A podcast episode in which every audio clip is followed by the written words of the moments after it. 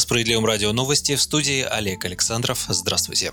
Ровно 75 лет назад завершилась Вторая мировая война. Черту под боевыми действиями подвела капитуляция Японии. Самая кровавая и разрушительная война в истории длилась 6 полных лет. Во Вторую мировую оказались вовлечены 62 государства, где жили 80% населения Земли. В армии разных государств были призваны 110 миллионов человек. Общие людские потери военнослужащих и мирных жителей составили по разным данным от 60 до 65 миллионов, из которых более 40% приходится на Советский Союз. Союз. Нацистских лидеров, которые были замешаны в преступлениях против человечности, осудили в ходе Нюрнбергского процесса. Одним из главных итогов Второй мировой стало создание странами-победительницами Организации Объединенных Наций как гаранта нового мирового порядка.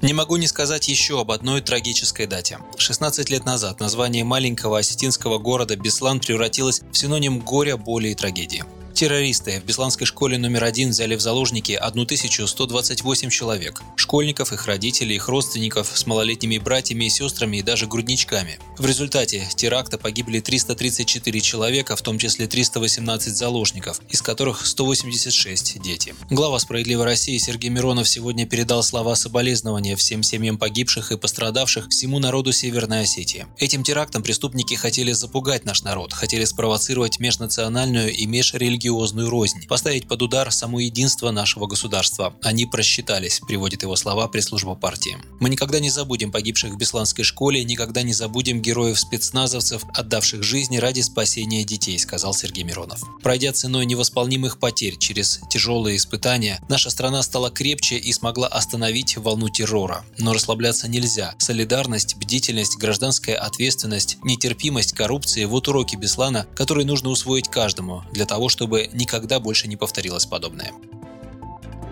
К другим событиям. Ежемесячная денежная выплата от государства в размере 12 тысяч рублей вводится в России со 2 сентября для некоторых работающих граждан.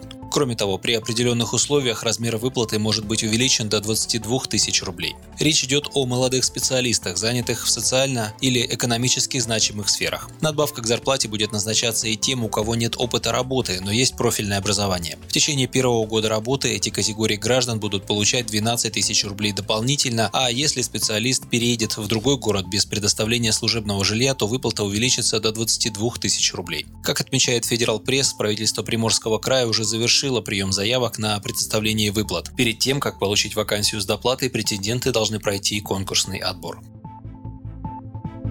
Российские бюджетники рискуют не дождаться повышения доли оклада в зарплате до 70%. Ранее с такой инициативой выступили в российском парламенте, но Минтруд считает, что тема увеличения базовой части нуждается в дополнительной проработке, сообщили известиям в министерстве. Целом там выступает за реформу системы оплаты труда, однако склоняются к установлению единых принципов формирования зарплаты по различным отраслям. Независимые профсоюзы поддерживают идею повышения базовой части окладов для бюджетников. Фракция «Справедливой России» вносила аналогичные законопроекты, но постоянно сталкивалась с отрицательной позицией правительства, заявил первый зампред фракции Михаил Емельянов. В СР считает, что низкая базовая ставка сегодня – это возможность для работодателя злоупотреблять своим положением. Напомним, еще в августе на совещании с участием министерств и профсоюзов депутаты заявили о необходимости увеличить долю оклада в зарплате бюджетников, чтобы соотношение базовой и стимулирующей части составляло 70 на 30%. Мониторинг показывает, что во многих регионах должностные оклады учителей и врачей даже ниже ниже размером рота, а их доля в общем объеме оплаты труда где-то не достигает и 30%. Чтобы добиться выполнения майского указа, руководители на местах занимаются откровенными манипуляциями со ставками часов работы, уверены парламентарии.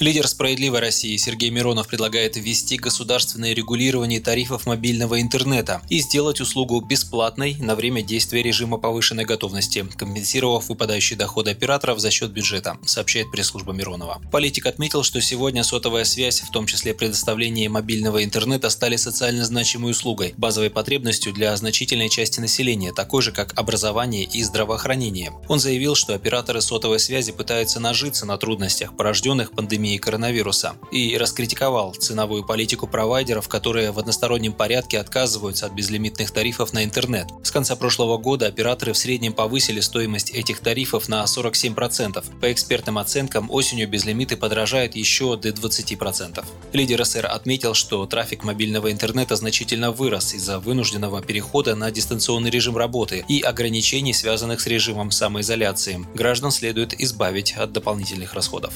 Вы слушали новости. Оставайтесь с нами, будьте в курсе событий.